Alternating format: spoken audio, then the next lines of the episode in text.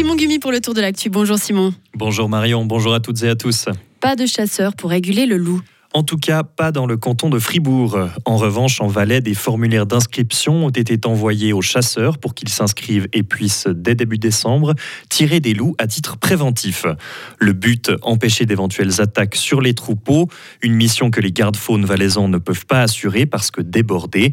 Une situation bien différente qu'en territoire fribourgeois. Elias Pesenti, responsable du domaine faune terrestre et inspecteur de la chasse au service fribourgeois des forêts. Nous, actuellement, on a deux loups présents dans le canton, on a 11 animaux de rente euh, tués qui correspondent à moins de 0,1% de tous les animaux euh, estivés dans, dans, nos alpages. Et finalement, la cause, ou bien la cause de tous ces dégâts, donc 10, euh, 10 dégâts sur 11, était le loup qu'on avait prélevé euh, le mois d'août. Donc actuellement, dans le canton de Fribourg, on n'a pas vraiment euh, les mêmes problèmes que le canton de Valais. Les chasseurs valaisans devront toutefois remplir des conditions pour tirer le loup, notamment suivre un cours spécifique et avoir un casier judiciaire vierge. Les Verts partent à l'assaut du Conseil fédéral avec un seul candidat.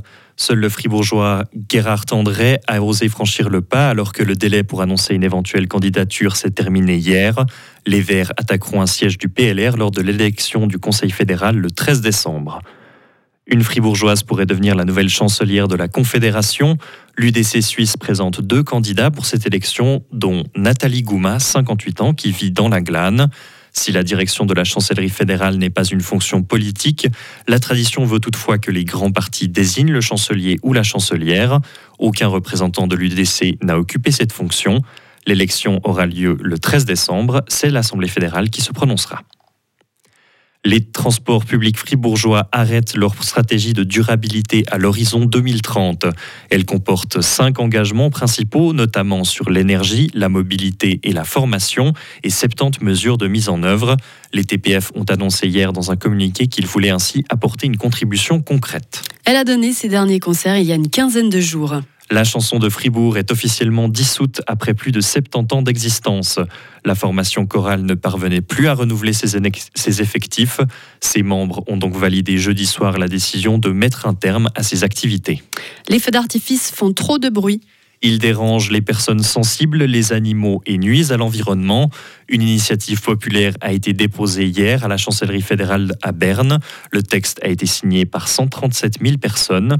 Même si le bruit des feux d'artifice peut déranger, il n'est pas au premier rang des préoccupations des Suisses. Mais ce n'est pas une raison, rétorque Heidi Hirziger, membre du comité d'initiative. Par exemple, les personnes qui s'intéressent à la protection de la nature, à la protection du climat, euh, et auront certainement adhéré à notre cause parce qu'il y a beaucoup d'émissions de poussière fine avec ces feux d'artifice. Ça fait 300 tonnes environ par année. Il y a beaucoup de déchets qui restent. Ensuite, il y a toutes les personnes qui s'occupent de la cause animale, qui sont intéressées à, soit à la faune sauvage, soit aux animaux domestiques ou les animaux de rente.